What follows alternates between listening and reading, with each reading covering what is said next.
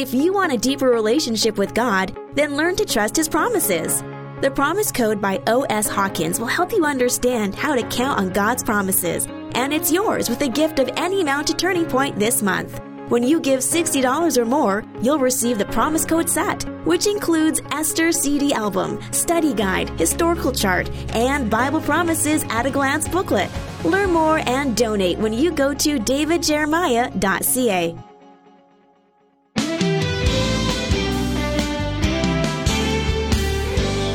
Writers are taught to never introduce a new character late in the story, especially not the title character.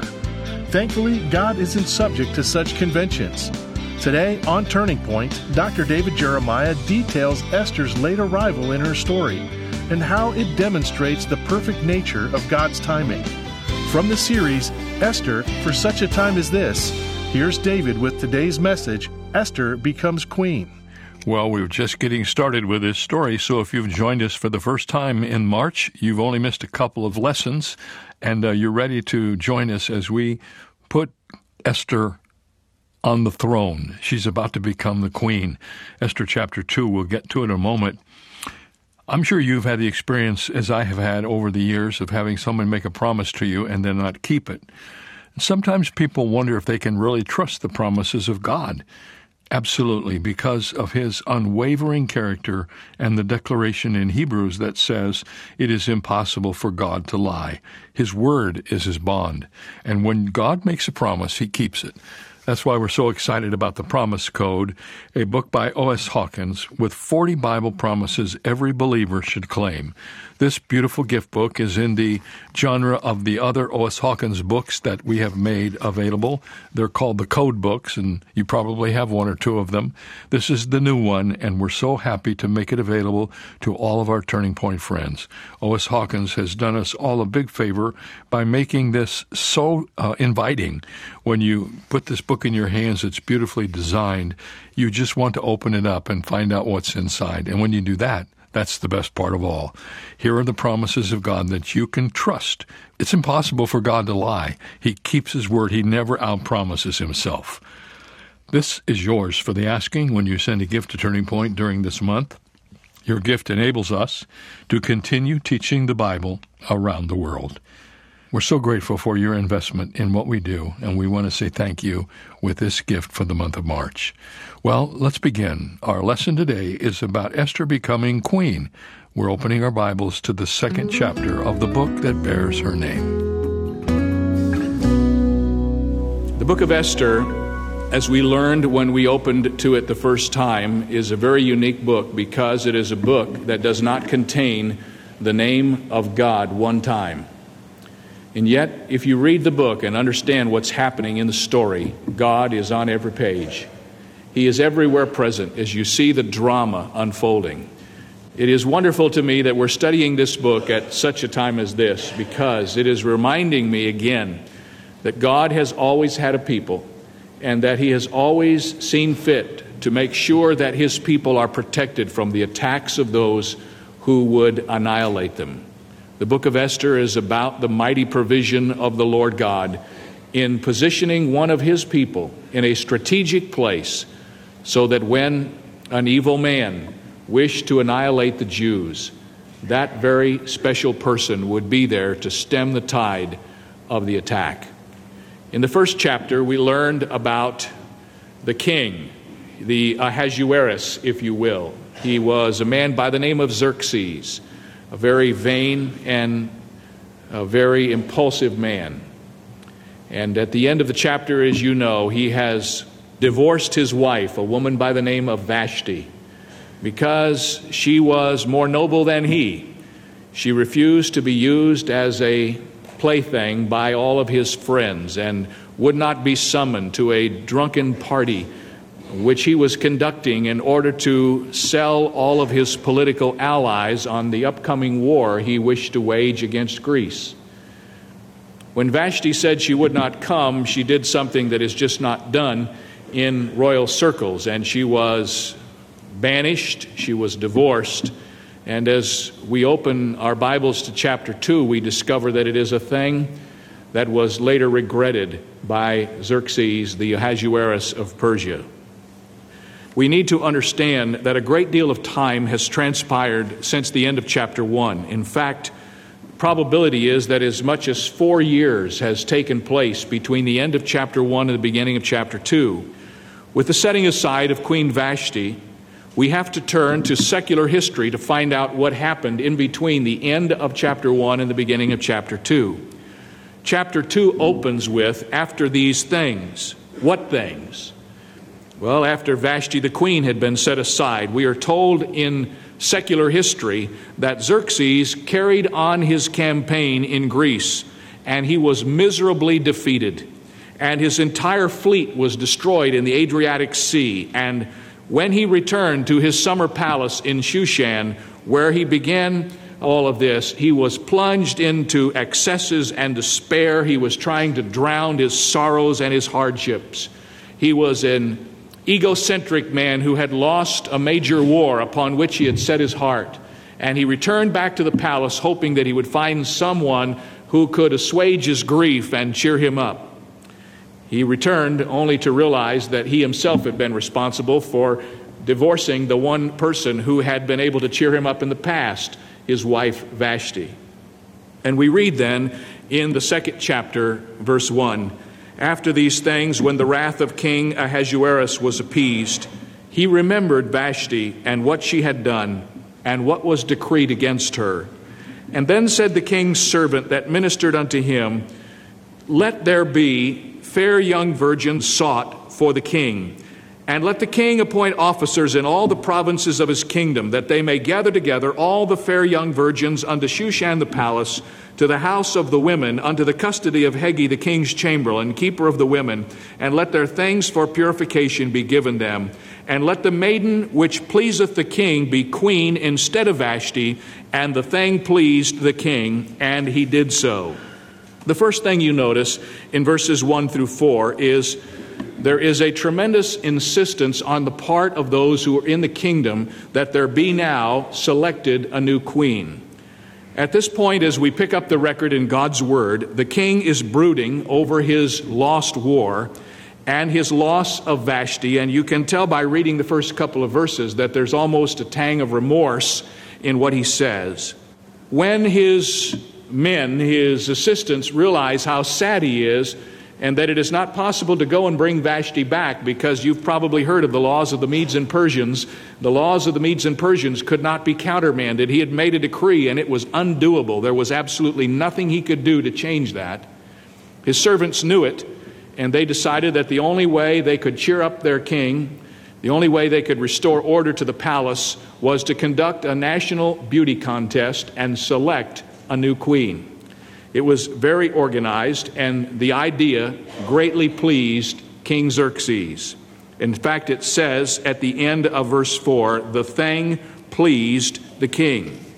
Now, to search for a new queen, the Persians extended to the remotest corners of the empire. Elaborate machinery was set up so that no possible candidate would be ignored. The ministers of Ahasuerus suggested that the king appoint officers in all the provinces of his kingdom, and that they gather together all of the fair young virgins unto Shushan the palace, and that they place all of these young women in the house of women unto the custody of Hegai, the king's chamberlain. Now, the house of women was simply a place where the king's harem was kept. And so they were to bring all of these beautiful women and put them in this beautiful compound, and they were to be administrated by Hegai as they ran for queen for today. They wanted to find out whether or not they were going to be acceptable to the king. The house of women is a common expression in Oriental literature, and we would simply refer to it as the place where the harem was kept. Now, as we read the first 4 verses, we still do not have any word of Esther. Let me just remind you again that up until verse 4 of chapter 2, the woman after whom this book is named has not really been inserted into the story at all. It is interesting to me that all of this information we've studied so far is simply the preparation that the Lord has allowed so that when Esther comes to the kingdom, she will be there at exactly the right moment so she can fit into the plan that ultimately will be God's method of saving the Jewish people. In verses 5 through 7, we see the insertion of Mordecai and Esther into the scene. Notice, first of all, what it says in verses 5 and 6 about Mordecai. Notice. Now in Shushan the palace there was a certain Jew whose name was Mordecai, the son of Jair, the son of Shimei, the son of Kish, a Benjamite, who had been carried away from Jerusalem with the captivity which had been carried away with Jeconiah, king of Judah, whom Nebuchadnezzar, the king of Babylon, had carried away. In Shushan the palace was this man who had been brought to Babylon before the Persians had taken over the kingdom. And his name, Mordecai, was significant because he had been taken out of Jerusalem under one of the sieges of Nebuchadnezzar. According to 2 Chronicles chapter 36, there were 3 different deportations of Jews under Nebuchadnezzar from Jerusalem.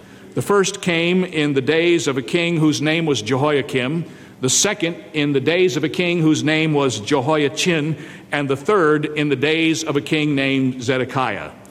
No doubt the Jeconiah referred to here in Esther chapter 2 is the same as Jehoiachin, who was carried away captive in 597 BC. If Mordecai was among those carried away at that time, he would have been a very, very old man. And we do not have reason to believe by reading this story that he was quite that old.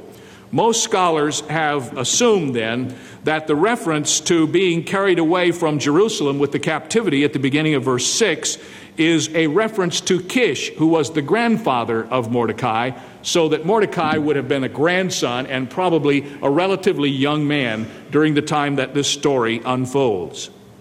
One of the questions that you have to ask if you read the story carefully is, why was Mordecai not back in Palestine?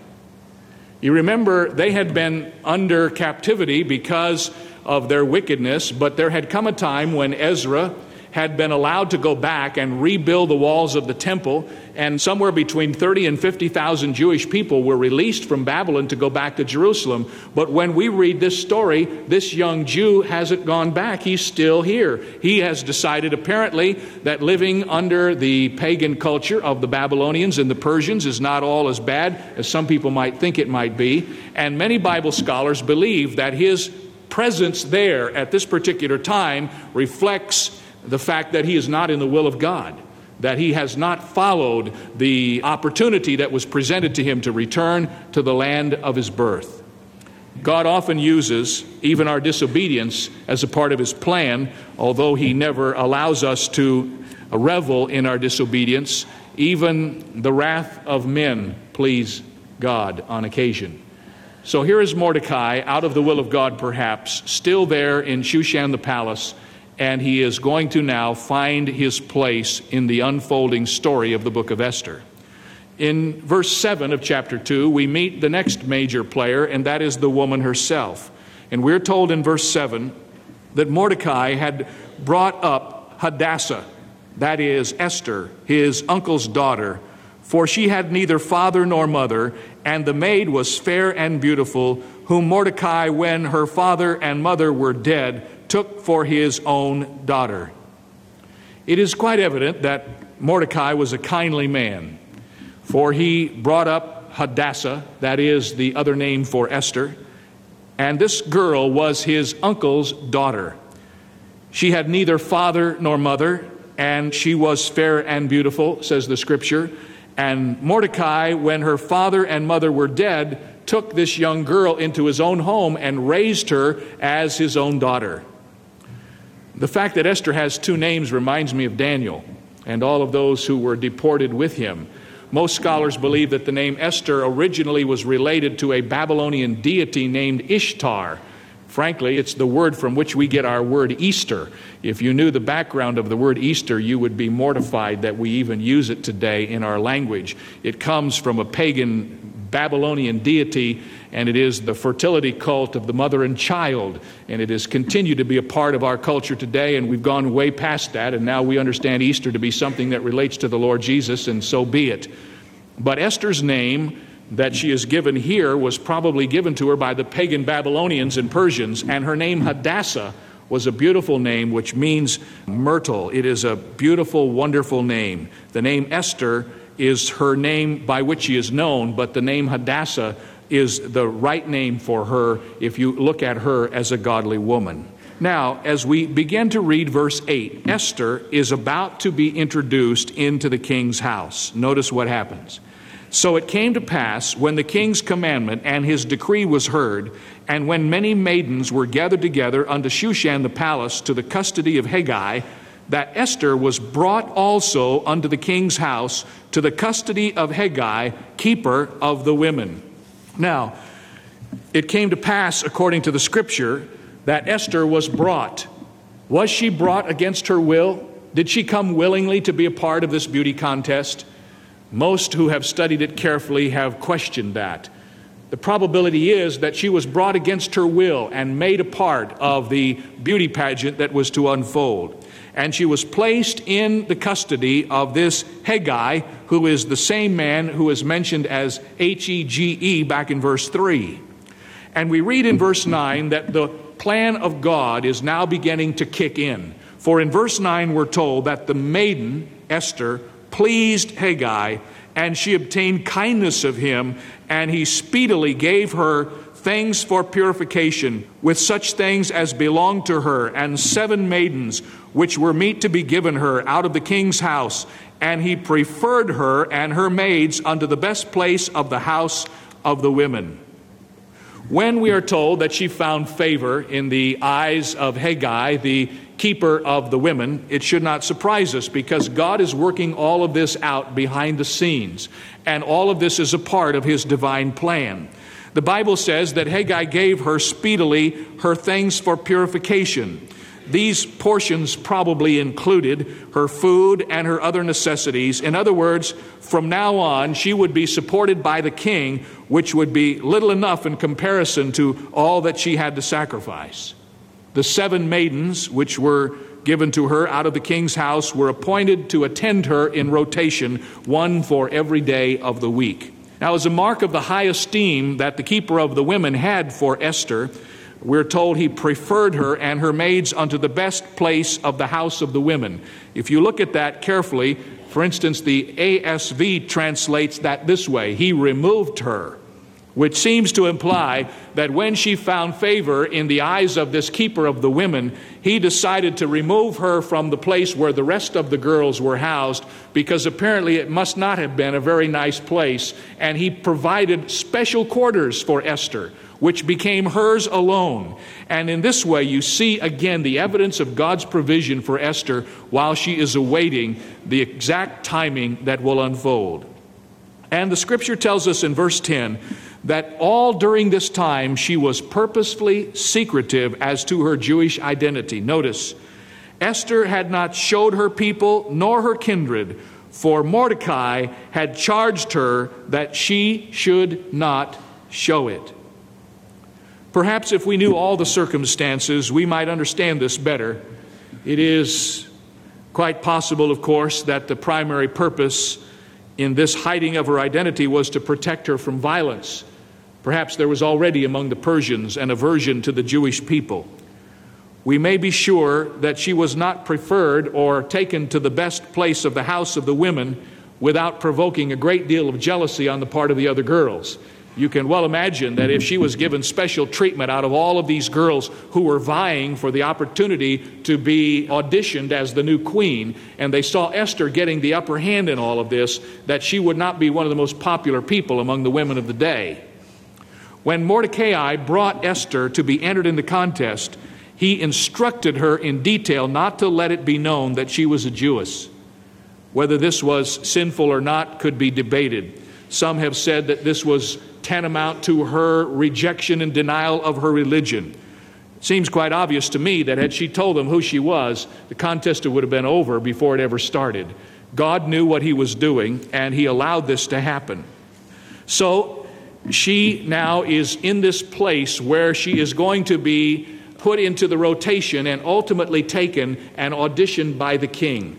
There's an interesting sidelight in verse 11 about the loving and caring person who had watched over her since she was a tiny girl. Notice what it says in verse 11. And Mordecai walked every day before the court of the women's house to know how Esther did and what should become of her. I visualize the man realizing that he has put this young girl in a place of danger, that he has put her in a place where he no longer is able to care for her needs. And while he has done this, apparently under his understanding of the purpose and will of God, he cannot ever for a day not think of her and wonder how she's doing. Some have even suggested that the fact that he had access to this home, this house where the women were kept, is significant that he may have been involved in the Persian government to some degree. In fact, there's another passage that talks of him as being seated in the gate, which would be a place where a judge might be. So Mordecai was on the inside. He had the opportunity to move freely about the kingdom, and I can see him every day as he just sort of happens to walk by the house of the women and wants to check out Esther and see how she's doing and see if her needs have been met and if she is all right. You see Mordecai and Esther gradually being inserted into the story. Esther is introduced into the king's knowledge by becoming a part of the many women who were involved in the house of women. Some have suggested there could have been as many as 400 women in this contest who had been gathered from all the provinces of Persia. Now, in verses 12 through 15, we have the rules of the beauty contest. And it's very interesting what is to happen. Now, when every maid's turn was come to go in to King Ahasuerus, after that she had been 12 months, according to the manner of the women, for so were the days of their purifications, to accomplish, to wit, 6 months with oil of myrrh and 6 months with sweet odors and with other things for the purifying of the women. Then thus came every maiden unto the king. Whatsoever she desired was given her to go with her out of the house of the women unto the king's house. Now, this is an astounding thing, because what this tells us is that all of these women who are entered in this beauty contest have one entire year of preparation before the moment of their audience with the king. When it says here that these are months of purification, this is not so much ceremonial as it is actually a matter of hygiene and cleanliness. It is a matter of the beautification practices of the day. They were given 12 months to go to beauty school. 12 months to learn how to sharpen all of their charms. 12 months to learn how to make themselves as seductive as possible and as charming as possible, so they would have the best possible opportunity to attract the king's attention. Very interesting that 6 months were spent with oil of myrrh, it says. Myrrh served a double purpose in that it was not only fragrant, it is also credited with having purifying powers. The Bible says that in addition to the use of myrrh in the beautification and purification of the women, there was also sweet odors and other things for the purifying of the women. And we don't know any more about this except what we can learn from the heathen culture. It was simply a part of learning how to present themselves to the king and give themselves the very best possibility of being chosen as his new wife. So the intrigue of the story continues, and it's getting more complicated and yet more exciting and more interesting. The stories of the Bible kind of leave you on the edge of your seat if you read them consecutively, reading the story from the beginning to the end. We're taking it one step at a time, one chapter at a time, one little paragraph at a time, and we're in the middle of this lesson, which is entitled Esther Becomes Queen. Tomorrow, part 2 of that lesson. I hope you'll join us then. I've been telling you a lot about what's going on at Turning Point. We have had an amazing year behind us with a new movie and a lot of new opportunities that God has given us. And now we're settling into this year of 2023, and we don't always have any rallies in the spring, but this year we're going to have one major rally in Boise, Idaho. We decided to go someplace we'd never been before, and we have a lot of friends in that area who've been encouraging us to come. So we're going to be at the Extra Mile Arena on April the 20th with all of our team, all of the rally production that we do, and we sure hope that you will come. We know some people that are going to fly into Boise to go to the event and then stay and enjoy the country. That's a good idea. We have a lot of people that live there who used to come to church here at Shadow Mountain. They moved out of California and went to Idaho, and they all tell me how beautiful it is. We've been to a couple of places there, and I can assure you, you won't be disappointed.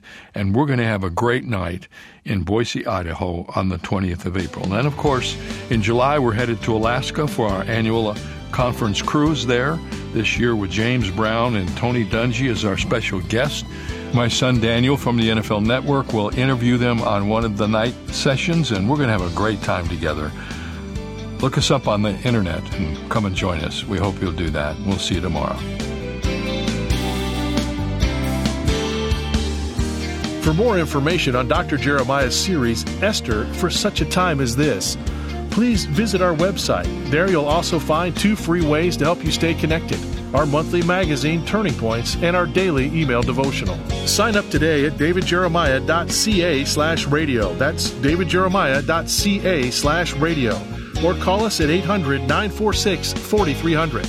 Ask for your copy of the latest book from leader and author O.S. Hawkins, The Promise Code, 40 Bible Promises Every Believer Should Claim. It's yours for a gift of any amount. You can also purchase the Jeremiah Study Bible in the English Standard, New International, and New King James versions, available in a variety of attractive cover options. Get all the details when you visit our website, davidjeremiah.ca/radio. This is David Michael Jeremiah. Join us tomorrow as we continue Esther, For Such a Time as This, on Turning Point with Dr. David Jeremiah.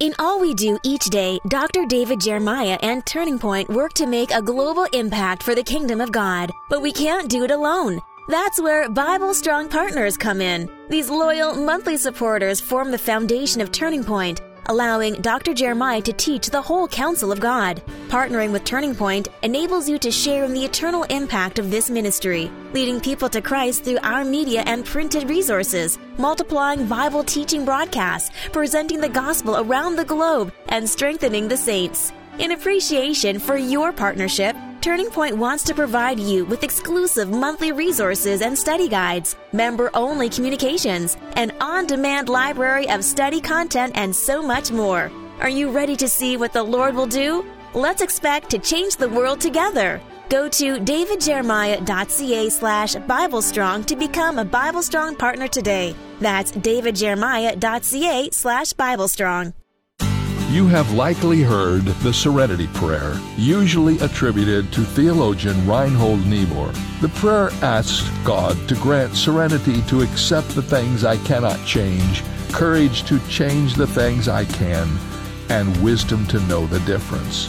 It's a prayer for 3 things: serenity, courage, and wisdom. But which of the 3 is most important? Wisdom is, of course, for without wisdom we won't know whether a situation is one we can change or not, and we won't know whether we need serenity or courage. Spiritual wisdom or discernment may be the most needed ability in the life of the modern church, and the most lacking as well. This is David Jeremiah, encouraging you to get on the road to new life. Discover God's discernment on Route 66. Route 66, driving the word home. Log on to Route66Life.com. Start your journey home today.